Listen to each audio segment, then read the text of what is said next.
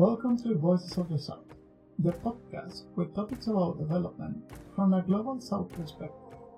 Here you will find interviews with social innovators from everywhere around the world, alongside audio essays focusing on different topics. Today, we will interview the founder and C E O of Thinkzone. Thinkzone is a social enterprise working in India that focuses on making education accessible for everyone. They do so throughout the use of simple mobile phones. As such, without any other interruption, welcome to the Voices of the South. Welcome to Voices of the South. Uh, we are really glad to have you here, Binayak. We have seen and reviewed a little bit of your work and your history Uh, with your organization, which is Thinkzone. Um, and it's amazing. You've been impacting children for the, the, the last, uh, I think it's five to seven years. Not seven years you are working. Yes, it's, uh, and, and the work that you have done in India, it's wow, impressive. And I want to talk about that. Uh, first of all, I would love to know what, or well, more for me than for, for the audience. What does Thinkzone do, and, and what's it's the focus of Thinkzone? Uh, yeah. Uh, thanks a lot, Carlos, for uh, inviting me uh, for the discussion. Uh, it's a pleasure to be uh, here and uh, you know discussing about our work uh, in detail. Uh, so, uh, as you mentioned, our social enterprise uh, Thinkzone Uh, works uh, in the early grade education space. So what we do is uh, we try to create uh, quality learning opportunities uh, for children uh, in low resource settings. So uh, how do we do that? Well, we empower uh, teachers and parents uh, so that they can work towards uh, you know, providing quality education, uh, be it at community learning centers or at their own homes, Uh, using accessible technology solutions and uh, through continuous nudge and support that we at Thinkzone provide. So the idea is that how do we improve the learning outcomes of children, uh, like children who are going to formal education institutions, but uh, due to several challenges uh, in the public uh, education uh, space, they are not able to, uh, you know, get Uh, or reach the age-appropriate uh, learning level that they should have. So what we do uh, is we try to bridge these learning gaps that children have uh, so that uh, by the time they graduate or they are uh, like from primary grade onwards, they are able to have a solid foundation uh, in language uh, and in arithmetic so that they can do better in their lives. So, uh, in a nutshell, uh, the mission of uh, Thinkzone is to, uh, you know, improve the learning outcomes of children uh, in low resource settings. Uh, and uh, how do we do that? As I had mentioned before, we work uh, with uh, teachers as well as with parents uh, using an accessible technology solution uh, uh, so that uh, they themselves can impact uh, children. Yeah, sounds really cool. Um, I was checking in the in the data about India, and I figured out, or well, the data that I found is that India only have a seven, uh, fifty percent internet penetration rate. Uh, in your website, which is where I found the majority of the information uh, of the N G O, um, of the of the social enterprise. Sorry, um, you mentioned that you use. And you focus on using low and cheap technology. And by low technology, I mean S M S, uh, medicals. And you also have an app. Uh, could you go a little bit about that? How, yeah, I don't know how easy or how hard uh, it has been to promote the use of these tools as an education. Being that, for example, in a lot of backgrounds, using a cell phone in, during classrooms is believed to be like, oh yeah, you surely are looking at something else that is so not the class. Yeah. Uh, glad that uh, you asked this question, uh, Carlos. So yes, uh, as you correctly pointed out, uh, in India, uh, there is an access, uh, there is a problem of access to internet and smartphone devices. Uh, so when you mentioned the number fifty percent, in fact, it is much lower than that. Uh, so uh, especially in low resource settings, uh, and especially in the low income group families, uh, parents don't have an access to the internet or the smartphone. So yes, that is a big challenge uh, that is there uh, if we uh, consider uh, uh, India uh, as a whole. So what we did, and this uh, in fact worked out really well uh, during the pandemic, uh, was that the penetration rate of a basic feature phone, like a feature phone without a smartphone, which does not require you know, internet connectivity, but they can just receive messages and receive calls. So that is the uh, that is the entire you know the low cost technology that I am talking about, and that is the uh, means uh, through which we reached out to parents when uh, the schools were uh, in lockdown. Uh, right now they are still continuing uh, the lockdown, uh, but uh, that the entire idea was that how do we engage and empower parents so that they can spend at least some uh, time during the day uh, to engage with children. Uh, in their at their own home. So the idea of this model is the uh, what we have uh, been you know uh, uh, the the program's name is the home-based learning program. So in the home-based learning program, uh, and this in fact uh, the uh, you know the implementation that we started was from uh, research that we did uh, on the you know uh, at the grassroots level. Where we found out was that even though the penetration rate of uh, internet uh, is not there, uh, but then uh, parents and the families do have access to uh, you know uh, phones, a basic feature phone. So how do we utilize that as a tool to reach out to uh, you know several uh, families at one go? It was the entire thought process uh, that uh, that we had. So uh, the idea was simple: how do we provide nudge and you know continuous interaction with parents? Uh, the home-based learning program, as you mentioned before, uses low-cost technology. That is, it's a mixture of live phone calls, automated calls, and uh, using simple text messages. Uh, these content are there in the vernacular medium, and the parents can access this content free of cost. So once they receive the content, the idea is that they would be doing these simple do-it-yourself learning modules at their own home by spending just few minutes of a day. So uh, the content is very simple. You don't require, you know, and that is what also we have worked on to create the content in such a way that parents or families from you know any uh, literacy level, uh, or even if they are not uh, that much, you know, uh, uh, you know, say have a knowledge of education, can still do this content by using simple home resources. And then the uh, to add to that. Uh, just from apart from providing these kinds of nudges through you know low-cost technology, we have teachers, and we train teachers, train public school teachers, train a cadre of community volunteers who in turn would call them or call the families twice a week and check out whether they have done the activities or not. Now these cadre of uh, like I mentioned, the school teachers, or you can say the community volunteers, they do have access to a smartphone. Now the idea is that once they also know like what is the type of content which is going to the children using the simple feature phone technology, they can view the content on the smartphone which they have, and and uh, at, through our mobile application solution. And after viewing those, uh, you know, the the content, they sort of check twice a week about the specific learning activities which have been shared with the children. Now they uh, see the content, check whether they have done the activities or not, and then use the smartphone to collect data to see whether the children are learning or not. So the uh, the beauty of a mobile application is that you, it, it, it is offline, so you don't require internet connectivity to run the application. So for one-time registration or for updating data, you do require internet. But viewing the content, and our technology uh, is for the teachers and not for the parents. I, uh, uh, when I'm talking about technology, it means the mobile application. So the mobile application can also work on uh, without internet connection. Once they do a login, they can view the activities, view the content which is which is to be shared by uh, which is to be shared with the children, and then they view the activities and fill up the data.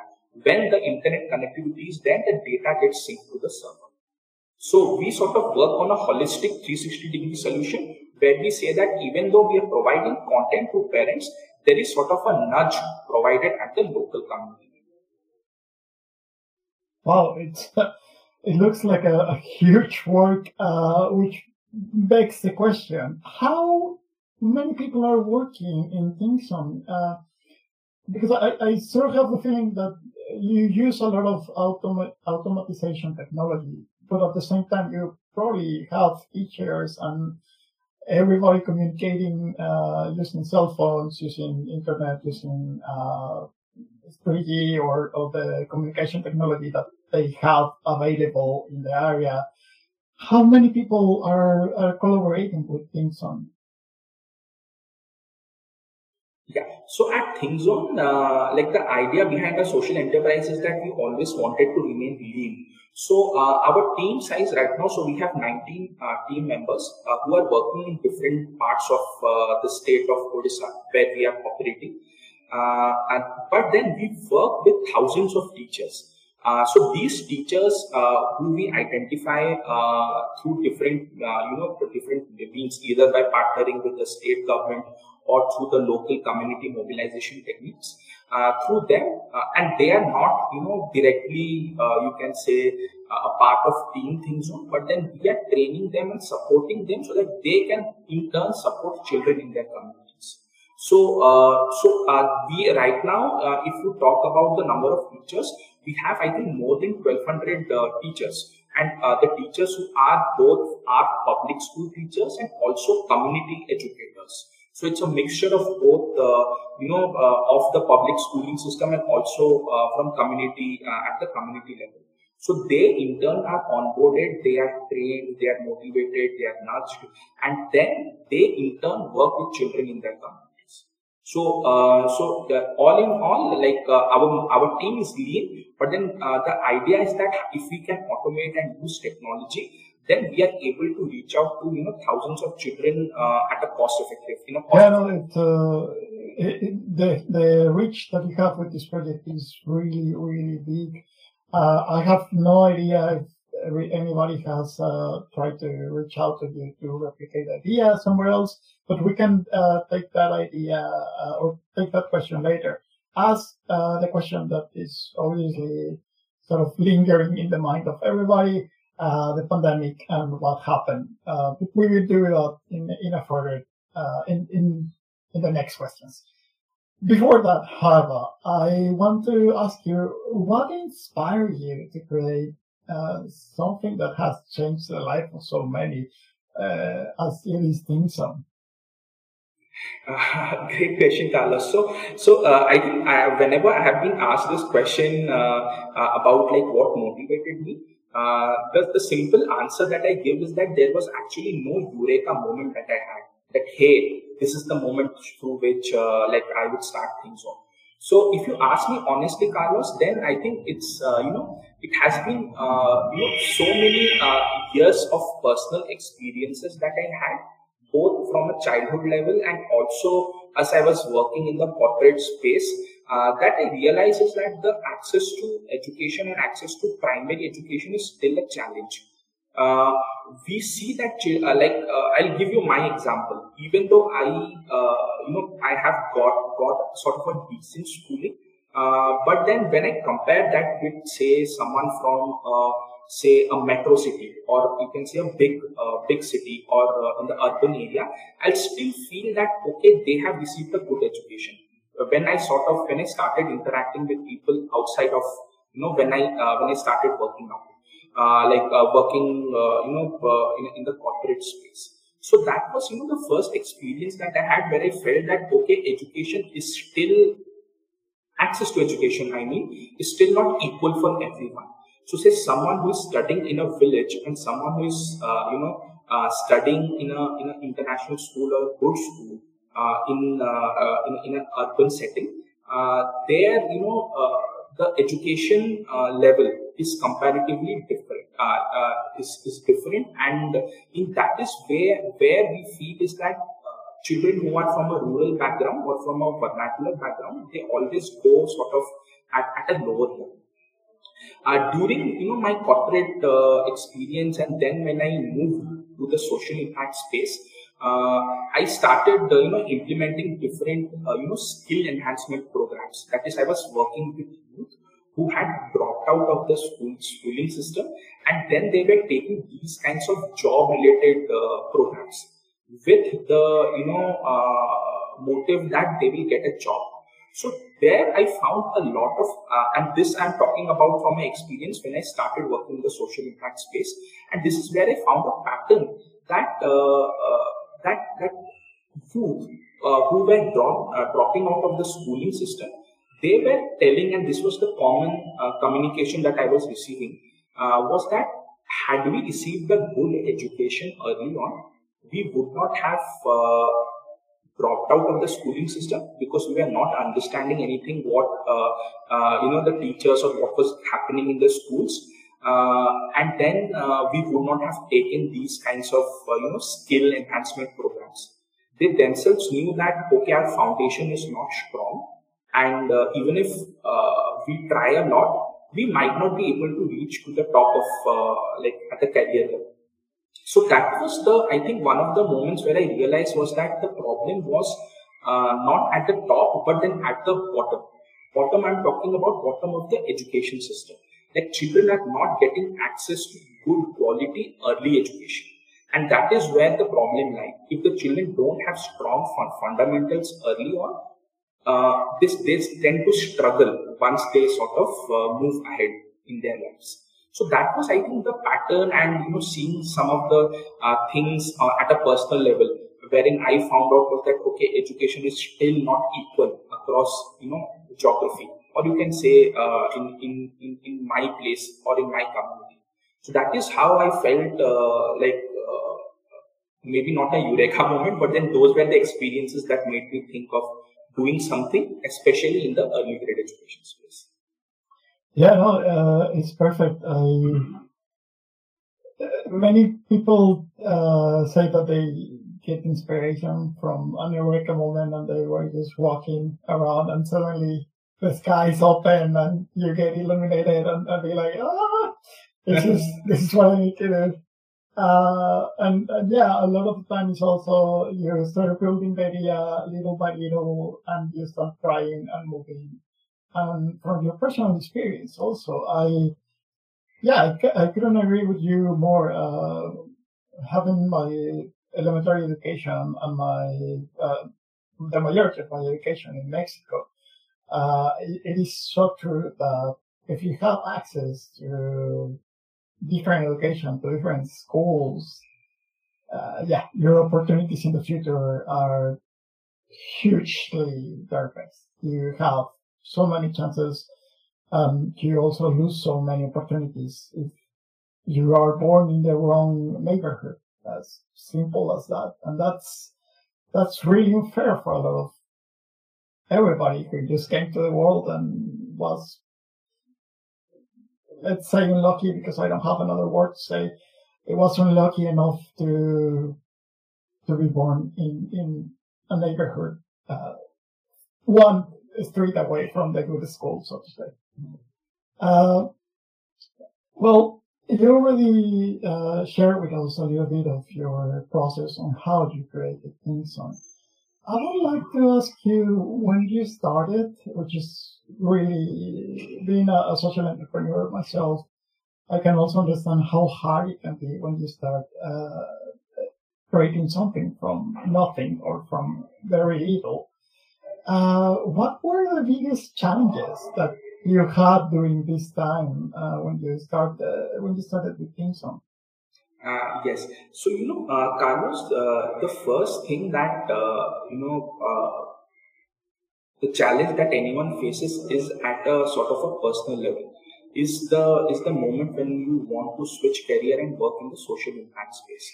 So that was, I think, the first challenge uh, at the at a personal level, wherein you have you know friends, families, peers who sort of uh, not question your uh, you would say your decision, but then become apprehensive that what if this thing would fail, because this is not like a normal uh, you know technology driven or a you know for profit hardcore related business idea. So uh, that is the first thing that uh, was the biggest challenge, is to be able to convince everyone in your network that, hey, uh, you know, this is something which is meaningful, which can be sustained, sustained at a, you know, in, in a cost-effective way, and this can actually uh, be scaled. So that was the first, uh, I feel, the uh, the challenge was there at the at a at a personal level. Uh, the second thing is that obviously, uh, like being, uh, you can say, a first generation uh, entrepreneur. So in that way, uh, the idea, or you know, uh, you don't have anything, you don't have anywhere to go to discuss with, because uh, everywhere you have seen uh, in your uh, in your in your network, in your families, everyone is doing a job, or or they're doing well in their corporate life. So that is again one challenge, is that like when you start, who do you reach out to, to support, to, you know, to talk to? Okay, I know, understand there are, you know, incubators, accelerators, et cetera. But then deep down inside, you don't have anyone to talk to, because especially in your family level, because no one has done these kinds of things before. So that was again another challenge. Uh, third challenge obviously is uh, the classic case of uh, uh, I think the chicken and egg situation, is that uh, like Uh, like either you have the money to do something, that is where uh, the classic uh, challenge is that, oh, I don't have the money to uh, you know uh, to, to execute this idea. So that is where again another challenge was that, like, when is the time to sort of launch? Okay, if you don't have the money, can you actually, you know, start uh, small? So that was again one challenge I uh, I faced, as to, you know, being starting very small, and even though not having the required resources. That was again another challenge. Uh, uh, these were, I think, I talk, uh, I mentioned about the overall challenge, uh, but then in terms of implementation challenge, this is another an important thing, is that even though we do have an idea of how we want to do it, once we start implementing it, we realize that this, uh, you know, uh, oh my God, where we have landed, like this is not how uh, I thought uh, uh, things would work out. So that was again another challenge, is uh, to be able to, you know, uh, think ahead and see that, okay, uh, I want to do something on ground, but this is not how it is, you know, uh, starting out or panning out in the future. That was again another challenge where, uh, you know, uh, who do we reach out to feedback apart from uh, from the in the communities where we are working. So I think th that was another challenge I faced uh, in the in the first, uh, I'd say, few years, as to like to finding out, uh, you know, what is the right Uh, implementation model uh, of of executing our program. So yeah, uh, so if you ask me, I can keep on, you know, going uh, and talking about uh, the challenges. But yes, the challenges I talked uh, was about at a personal level, and also by implementing on ground. And obviously, finances and everything is a challenge whenever you want to start.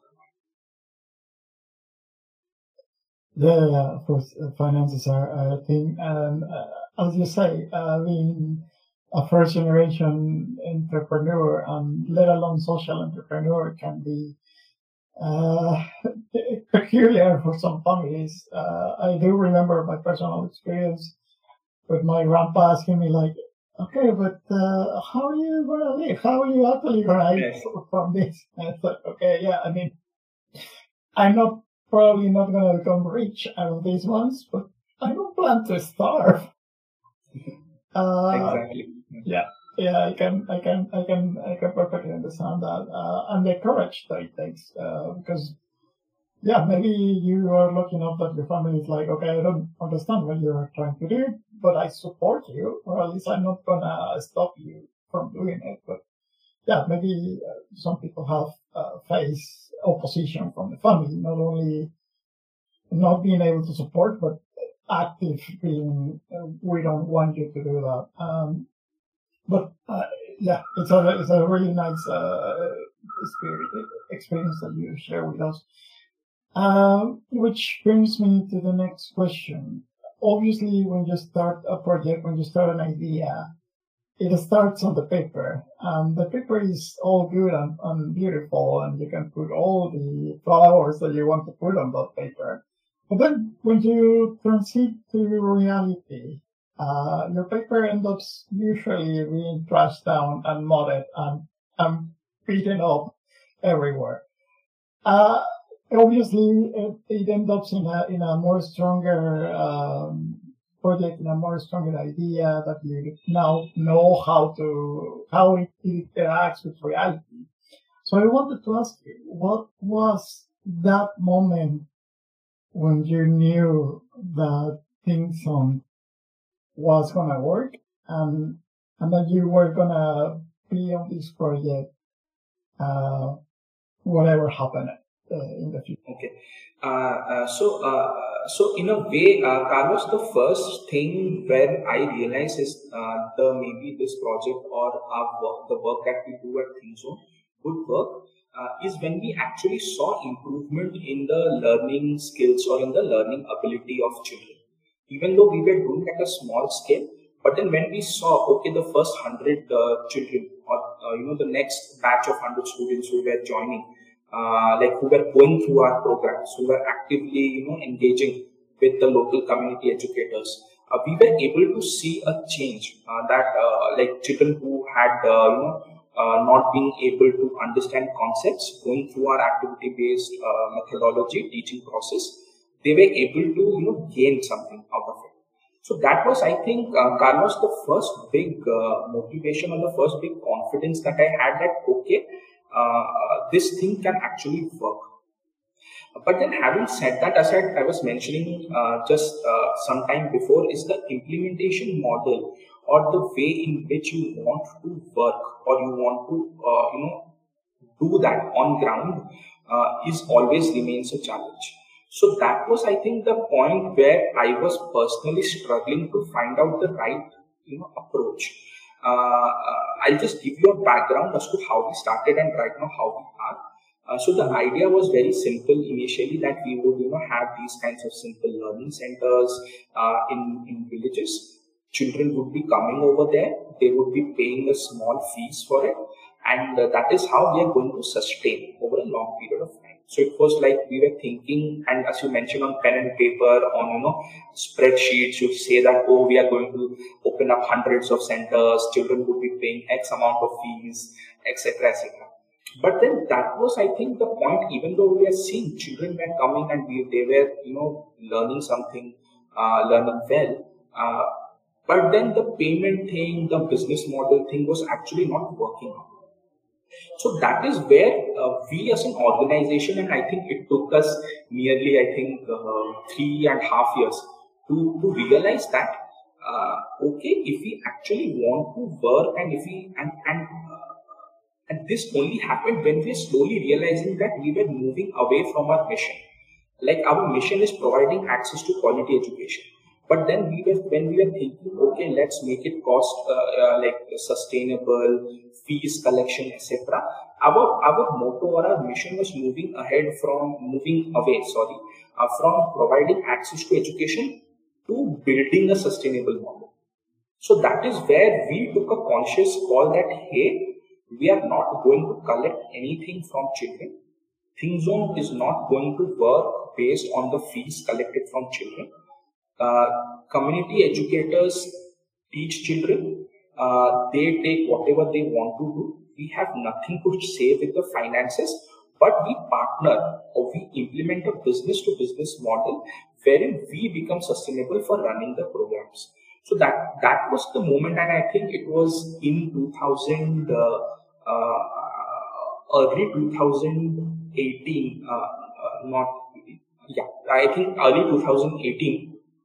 And this actually happened after we raised a venture capital round.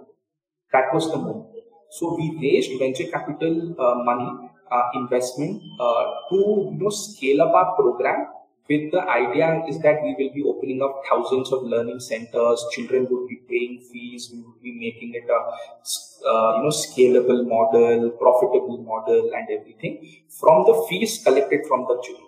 But then when we realized that this thing is not going to work out at scale, that was the moment when we realized was that, hey, we can also work with children by not collecting fees. Like Thinkzone does not collect fees, yet we can build a sustainable model. So when we started to partner with corporates, when we started to partner with governments, uh, state government, to replicate, to implement our program, that is where, if you ask me, Carlos, like I felt that, okay, this is the time wherein we can integrate our programs into the public system, work with, you know, different partners at a corporate level, at a government level, and still be able to impact children uh, in a sustainable manner. So I think that was the moment where I realized that moving from, you know, collecting fees to partnering with government and not being able to, you know, not uh, really caring about uh, children, uh, you know, giving fees for uh, being a part of the program.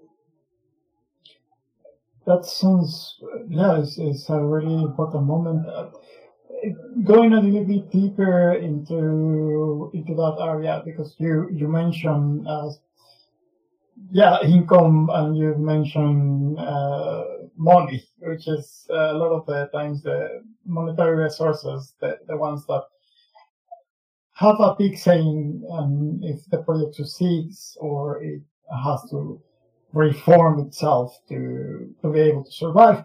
Um, could you expand a little bit more uh, on how is that Thinkzone gets revenue, if not revenue, at least uh, income sources, as it is a social enterprise? Yes. Uh, so uh, the idea is very simple, Carlos. Uh, it's, uh, if you know, like it's a business to business to consumer. So it's a B to B to C is what uh, we implement our programs. So uh, we partner with corporates, we partner with foundations, we partner, say, with, uh, with, with any grant making organization. They support our operation, they support our product, they support our deployment, and then we reach out to children free of cost. So the children don't pay us, but then at the local community level, it's up to the community educator or anyone who is on the ground uh, to, to sustain their own operations if they want to. But Thinkzone has nothing to say uh, in terms of collection of fees from children. So our model, as I mentioned again, is a business to business to consumer. We don't charge anything from children. Access to content, access to training for the youth, everything is free of cost. But then we partner with corporates, we partner with foundations, with, you know, uh, different organizations who in turn use our resources, our support, our program to deliver these programs. Yeah, no, it, it's a really, it's a really good model, because the the beneficiary public, which in, in this case the children and the teachers, uh, are not putting money into it. They have access to education and. Well, in the case from the enterprises uh, which you work with, that probably get some, I don't know the how the, the laws function in India, but maybe they get a, a tax uh, a tax uh, red, uh, reduction, or they get uh, social, uh, what's it called? I forget the name of it, but uh, social responsibility, or they exactly get, uh, yeah. profit from that, no? Which is a really, it's, it's, a, it's a really nice uh, way of giving back to the community uh, from enterprises and, and social enterprises alike. Um, okay, that was really good. But uh, let's get to the next section, the section that is uh, sometimes a little bit the most personal uh, for a few of our interviews, uh, which is two significant moments of the organization. Uh, you can decide on which one you start, but the question is, what was the biggest fuck up that you did uh, in the organization? Uh, and by fuck up, I mean a mistake that obviously you need to learn from, and, and you need to recover, and you need to, to find the solution to it. And the second uh, is, what was the biggest uh, or the most significant achievement that you got in the organization? Uh, you pick which one you want to start with, but go ahead. Yeah. So it's a good question, uh, Carlos. So, you know, there have been multiple, if you can say, moments where I felt, oh my God, uh, why I did not think of it earlier. But then, uh, if you ask me the biggest, uh, you know, uh, the moment, Uh, where I felt uh, like things could have been better is at exactly at the start of our organization. So uh, I'll tell you, give you a little bit of detail on this. You know, many times, uh, uh, like uh, as, as social entrepreneurs or anyone who wants to start out something uh, new, they spend a lot of time, you know, on pen and paper, on strategy, on, you know, building sheets, taking feedback, et cetera, et cetera. And because, uh, you know, of this uh, right now, maybe I think many, many years back, uh, social uh, impact was not like a big place, space to work. But then right now, in fact, in the last, you know, seven, eight years, people are saying that, okay, people actually can, or we can have organizations who can work in the social impact space. Now, what happens here is that when we collaborate and when we work with different people, they tend to give you ideas. You spend a lot of time on ideating, you spend a lot of time on documentation, you spend a lot of time on pitch decks. If you want to do something for the community, close your eyes and start. Don't have a product, close your eyes and start. Just start. That is the biggest, I think, uh, and there have been many moments where I felt again, but this, I think, was uh, I uh, on the top of my mind right now is the maybe the biggest fuck up. Is like I lost out several months just by you know doing pen and paper, sitting at my home, you know, making presentations for audience, you know, trying to reach out to uh, you know incubators, accelerators, et cetera. Why? Because I was feeling, as I mentioned, it's a classic chicken and egg situation. Oh, I don't have money. How do I start? So uh, that is the that is the problem, uh, Carlos, that I felt was the biggest fuck up moment is that, okay, if I don't have, say, thousands of dollars, if I just have ten dollars, why I'm thinking of starting with thousands of children?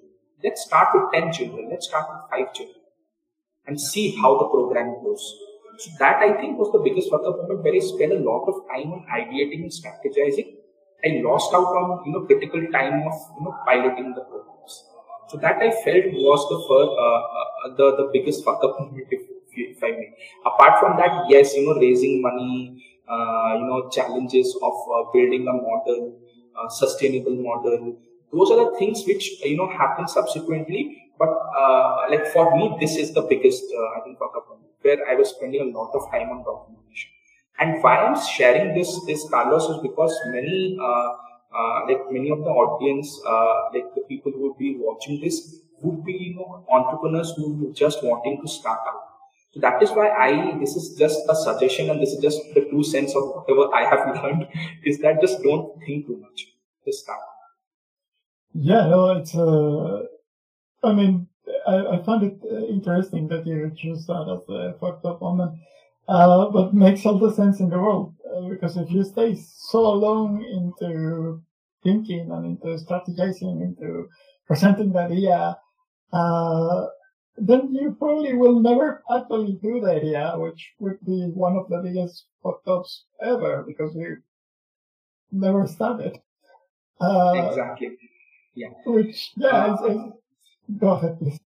Yeah, yeah, yeah. So to uh, to continue, like the, maybe the second thing which you said, that yes, this was the moment I felt like, oh, this thing would really work, uh, is uh, obviously apart from seeing the learning outcomes improvement, when we started partnering, when we had, uh, so I'll tell you uh, something. So obviously when we are starting as an organization, it is like always sort of a push approach. You reach out to people, you do things on your own, uh, you know, you do, you want to do something. And then for that, you need to market, you need to, uh, you know, try out different techniques to reach out to a wider audience. Uh, but when, uh, like the biggest moment was that when the state government reached out on their own to us, especially during the pandemic, and we had not reached out to them. So, you know, as you know, I think that is the case with many, in, in, in I think, all developing countries. Uh, uh, partnering with the government takes some time, but once it happens, once it happens, you, are, you you have, you know, the reach and the access to uh, of children, to communities, to teachers at another level, because they have the biggest network, the government. Mm-hmm. So, in this case, what happened was that we were doing something during the pandemic. Uh, people were writing about us uh, in in newspapers, in media. Someone read about us, and that was from a senior government uh, at the government level, and they reached out over a phone call that, hey, we want to work with you. So, uh, so Carlos, that was, I think, the biggest moment where I realized, and uh, uh, especially in the pandemic, that, hey, our work is being not just appreciated, but people are reaching out on their own. And what better is the government reaching out on their own? So it is always the other way around. So that is where we, I realized, okay, yes, uh, we are on the right track, because uh, we can do something good. No, yeah. Uh, wow, I'm, I'm impressed that the government reached out to you. It's uh, th that's that's uh, that's a miracle it, on itself. Uh, usually, the government doesn't reach out to anybody, uh, which is amazing. That that speaks uh, really well also from the government uh, people uh, back in, in India, or I don't know if you are in the whole country, which would be so impressive because oh shit, you are sorry. You're reaching whole India, like the, the whole regions, everything. Wow. Billions of people. And, and I have regions as diverse as the, as the north, which is super cold, and then the south, which, wow, that's, that's impressive. Um, well, what can I say? That is, that, that, that speaks a lot of the government. That speaks a lot of the project. Uh, I'm glad to hear that uh, at least somebody in the Indian government is um, progressive enough to be like, oh, okay, we have somebody from our country that is doing this project, that is working in this, and, and we should support and we should uh, encourage the idea. That's really cool.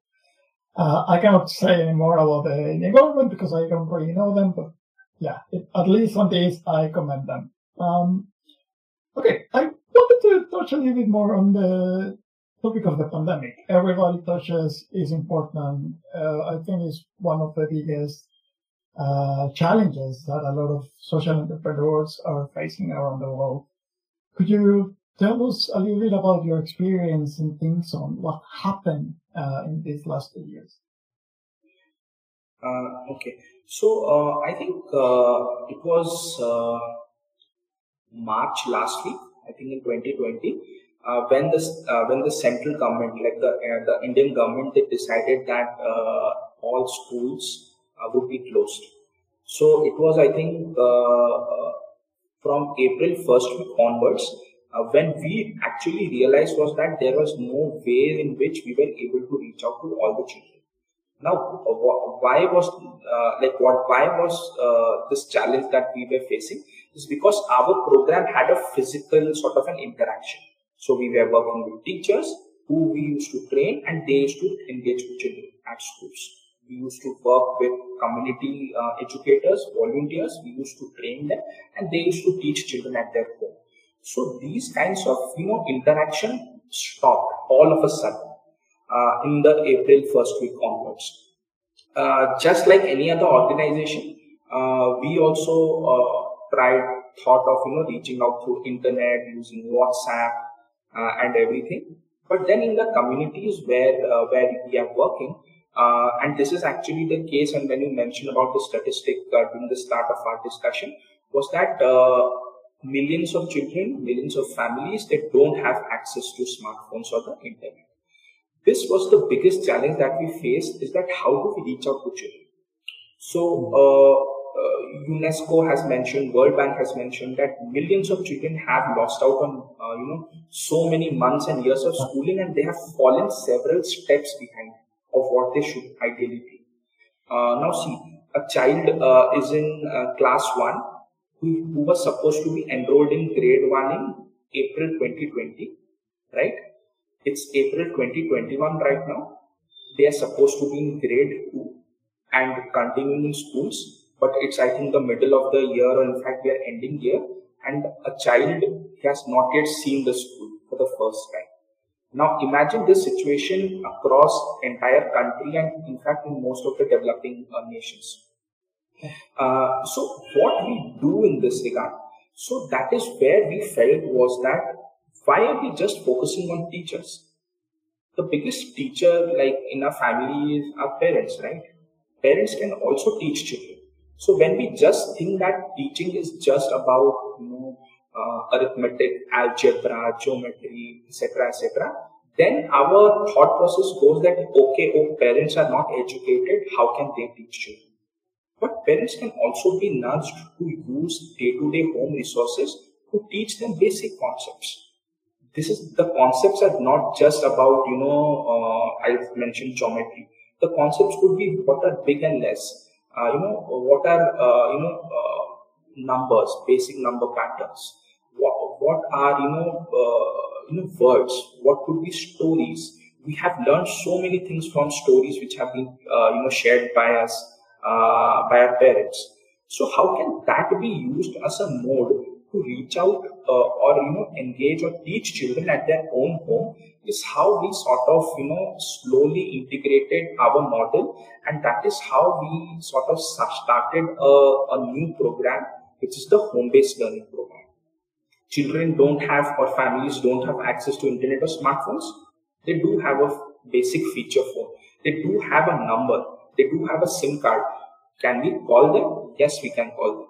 Can we just, uh, you know, nudge them using text messages? Yes, we can do that. Can teachers support them again using calls? Yes, we can do that. So the idea is that, okay, even if children are not going to schools, even if they don't have access to smartphones or the internet, can we find out another modes, another way? And what better way of reaching out is directly through parents, because parents are there with children, even if they spend few, you know, just some time of a day, just engaging with children, just talking with them.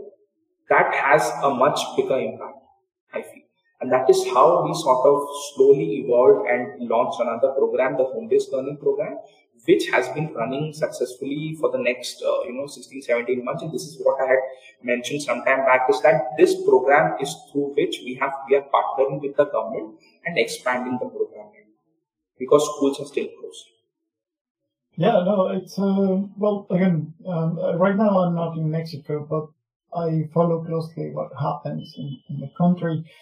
And they cancel all the schools, as in India, but they move everything, the class, into the T V and into Zoom and into digital uh, technologies, uh, which, as you say, not everybody has access to. Um, and I think the numbers haven't been shown yet, but I'm pretty sure that this pandemic is gonna be one of the biggest setbacks on on, on achieving the S D Gs uh, from the U N. Uh, I think it's uh, seven. I don't remember, but the one that is education.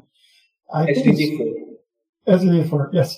Uh, yeah. It's the pandemic is gonna hit really hard on achieving the goal. Um, however, programs like yours uh, that started as a grassroots that started being proven in the ground and, and grown there, they're probably the ones that are going to keep the, the hope that we actually managed to reach uh, the goal in that one, um, which is, is amazing. Uh, anyway, let's moving on into what is going to happen next. Uh, what is the future for, for Binayak, and what is the future for Thinkzone?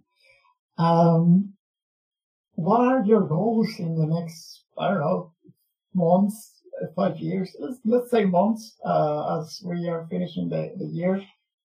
What is the goal for Thinkzone at the end of the year? Okay. Uh, so, uh, so you know, the, Carlos, the first thing is that, uh, like, uh, as a mission, or, you know, as this is what our team thinks, is that it is not just that we just want to reach, you know, millions of children with just content. We want to make sure that they are actually learning. So that is where uh, we are sort of, uh, and, and I'm not saying that uh, like all social enterprises do that, but I've seen instances where people would just write on annual report that, hey, we have impacted millions of children. So in our case, when we say, when we give a number that, hey, we are working with, say right now, uh, it's I think more than uh, thirteen thousand plus children who have been enrolled right now, we want to actually work with them continuously. It is not like, okay, we are just, you know, training few teachers and giving them content and that's it, we move to a new geography. So the idea that we have is that right now, if more than thirteen thousand children are enrolled in our solution, we make it a continuous process and be there at a certain level till they're improving, till they're improving in their language scores, till they're improving in their arithmetic scores. So right now the idea is that, yes, we are working with uh, thirteen thousand plus children, we are working with more, uh, more than twelve hundred, thirteen hundred educators, but the idea is that let's, for the next five months, make sure that this thing happens in a proper quality. If we are planning for one hundred percent, even if we are executing sixty percent, fifty percent, we should, we should be happy. So the idea is not having, you know, more number of, you know, reaching out to more number of people. Yes, that, and again, there are many reasons apart from, you know, financials, you know, operational constraint, team constraint, because again, we are a small team. So the idea is that let, if we have, you know, many students, thousands of students, let's work with them for the next five months. So uh, if you ask me, the next five months goal is to make sure that children are improving. Whatever children, the number of children we have, uh, you know, enrolled uh, in, in, in our solution, we work continuously with children, we work continuously with parents, we work continuously with teachers to make sure that they follow the same processes we are planning on. That is the number one thing. Uh, if you ask me that over the next two years, three years, the idea is that yes, we want to integrate more technology uh, into our solution. We obviously are using low-cost technology, obviously using mo mobile application, but the idea is that can we improve, can we advance our technology, can we make the content more personalized? For that, we are, uh, as a team, we are thinking of, you know, right now incorporating machine learning uh, into the entire technology stack that we have. How can we, you know, personalize the content uh, for, uh, for children without having a smartphone? How can we do it at an audio level? Uh, so that is another thing, that is what uh, we are planning at a product level. Uh, apart from that, over the next three years, yes, after this financial year, we have, you know, uh, and the plans are in place and we are in discussions with different stakeholders, uh, potential partners. Uh, the idea is that uh, over the next three years, uh, we are, you know, scaling up our uh, entire work. And uh, over the next three years, the plan is we are at least reaching out to uh, you know, more than uh, one hundred thousand uh, children uh, uh, over the next three years and making sure that they are uh, you know, improving, they are doing something. It is not like just reach out to, you know, say one hundred thousand uh, children and just giving them content. No, working in that entire learning journey is what uh, we want to do. So yes, the idea is that for the next this five months, we would be working with the number of enrolled students. The next two, three years, continuously building our product, continuously building our technology stack, and then reaching out to nearly one hundred thousand students. So the last number is thirty thousand? one hundred thousand. one hundred thousand children. Okay. That's uh, wow. Uh, Not even my wildest dreams when I was working back in Mexico with a community orchard. Uh, uh, I thought ever of reaching that big of a number. Uh, but that's, that's really nice. I'm, I'm glad it, it, it's about to become a reality for you. Um, wow. Well, we are about to close the interview. Uh, again, I want to thank you for your time, for the experience of being able to chat with you and to know a little bit more about Thinkzone. I want to ask you, uh, it's three questions, but I want to ask you the first one. What would you recommend to new social entrepreneurs that are coming their way, that are working, that are starting with an idea, obviously apart from start doing it instead of uh, just planning? But uh, yeah, what would you recommend to them? Yes. So you obviously said the first, uh, you know, the suggestion, uh, my two cents of, you know, just starting out.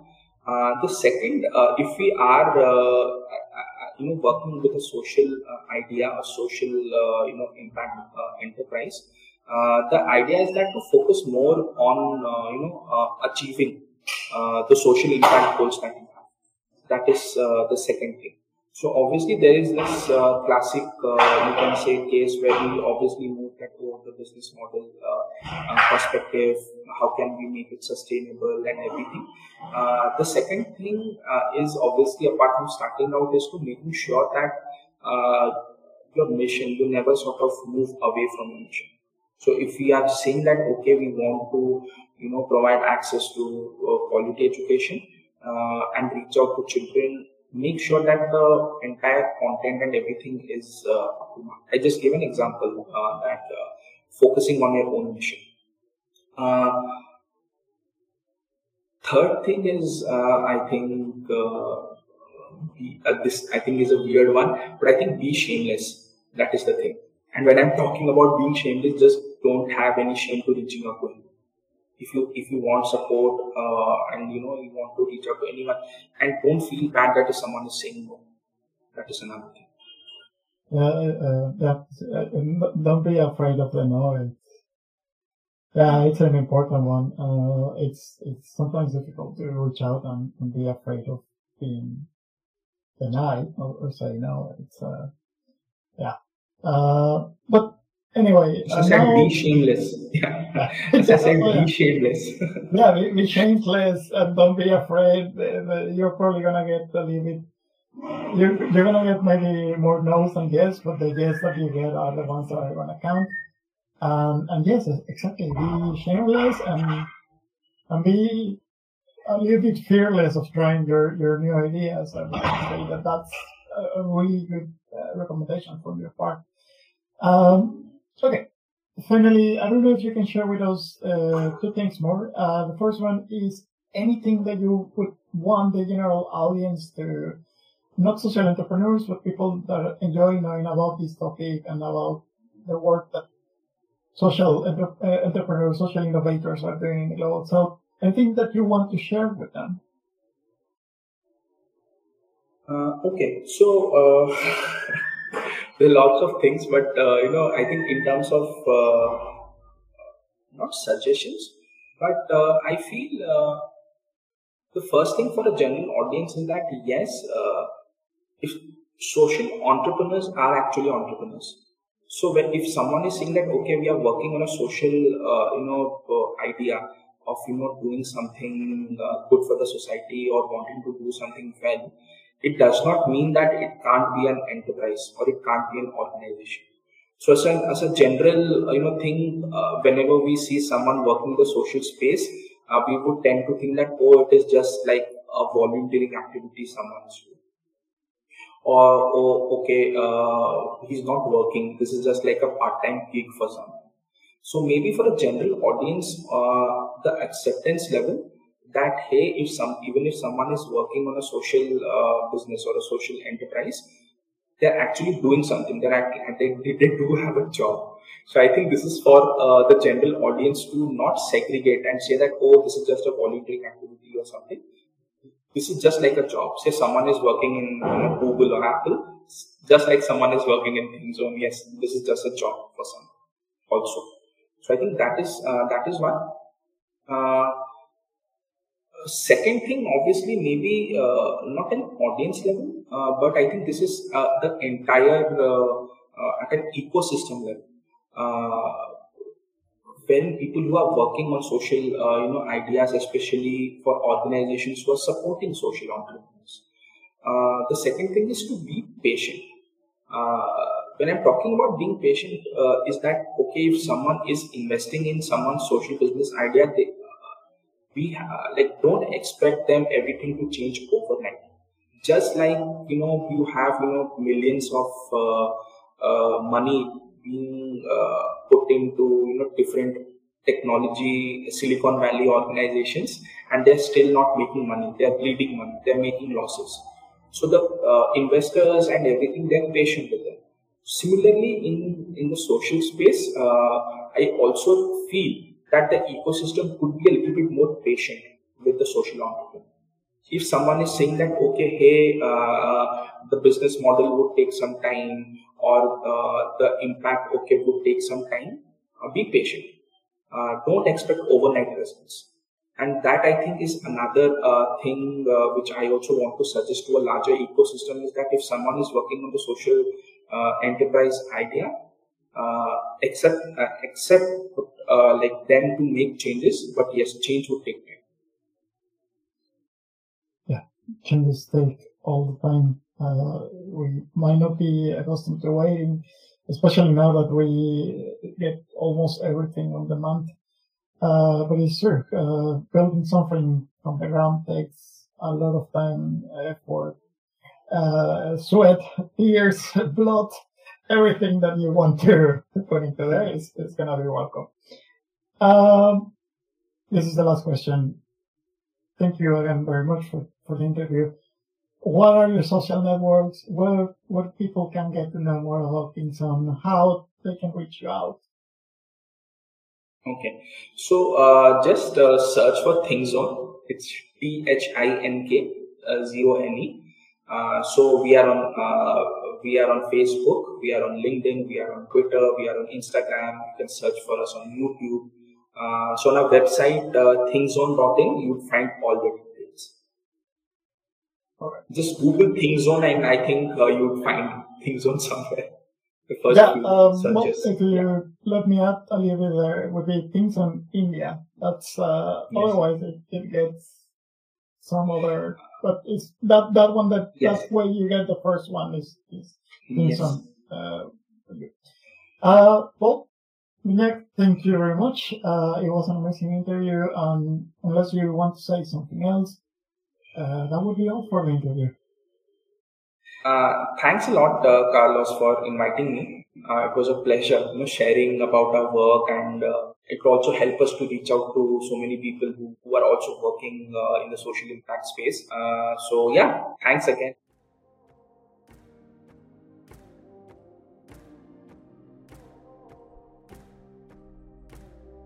The Voices of the South is brought to you thanks to our patrons, Sergio Herrera, Patricia Elena Ojeda, Frank Anders, Alma Gloria, Laura M, and Luis M. If you want to support us, you can do it on Patreon, where you can get access to exclusive content and other privileges. Thank you very much for listening, and we see you on our next episode.